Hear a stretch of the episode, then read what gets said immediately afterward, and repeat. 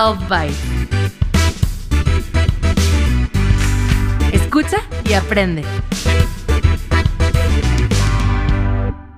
Hey, ¿qué tal? Ahora soy yo, César, en el Byte del Día. Bienvenidos. Y bien, hoy vamos a hablar de lo que es la psicoterapia. Bien, la psicoterapia como tal es el proceso justamente terapéutico realizado por un especialista en el área. En este caso, alguien que estudió la ciencia de psicología, ¿va? Es diferente un proceso terapéutico que uno psicoterapéutico, ya que este conlleva una especialización, ya sea una maestría o otro curso diplomado en el que la persona lo pueda realizar. Hay 4 enfoques primordiales para esto. Uno es el cognitivo-conductual, el otro es el humanista, el otro es el psicoanalista y el sistémico, ¿va? Cada uno es diferente y pues depende mucho de la naturaleza de lo que busque cada uno.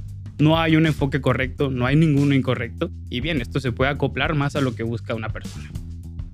Bien, ¿qué no es un proceso terapéutico o qué no vas a encontrar ahí? Un diagnóstico. El psicólogo no es un especialista, no te va a decir depresión, es esquizofrenia, es tal cosa. Esto lo hace un especialista en el área como un psiquiatra.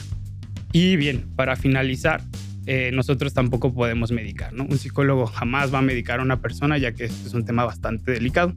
Y bien, lo que pasa en psicoterapia, vamos a poner esta analogía. Es como aquel suéter que cuelga un hilo ligero y llega el analista, lo toma y lo va desenredando, al punto que a la persona le va a ser más fácil encontrar qué es lo que busca. Y bien, síguenos en nuestras redes, dale like, follow, suscríbete y síguenos para más.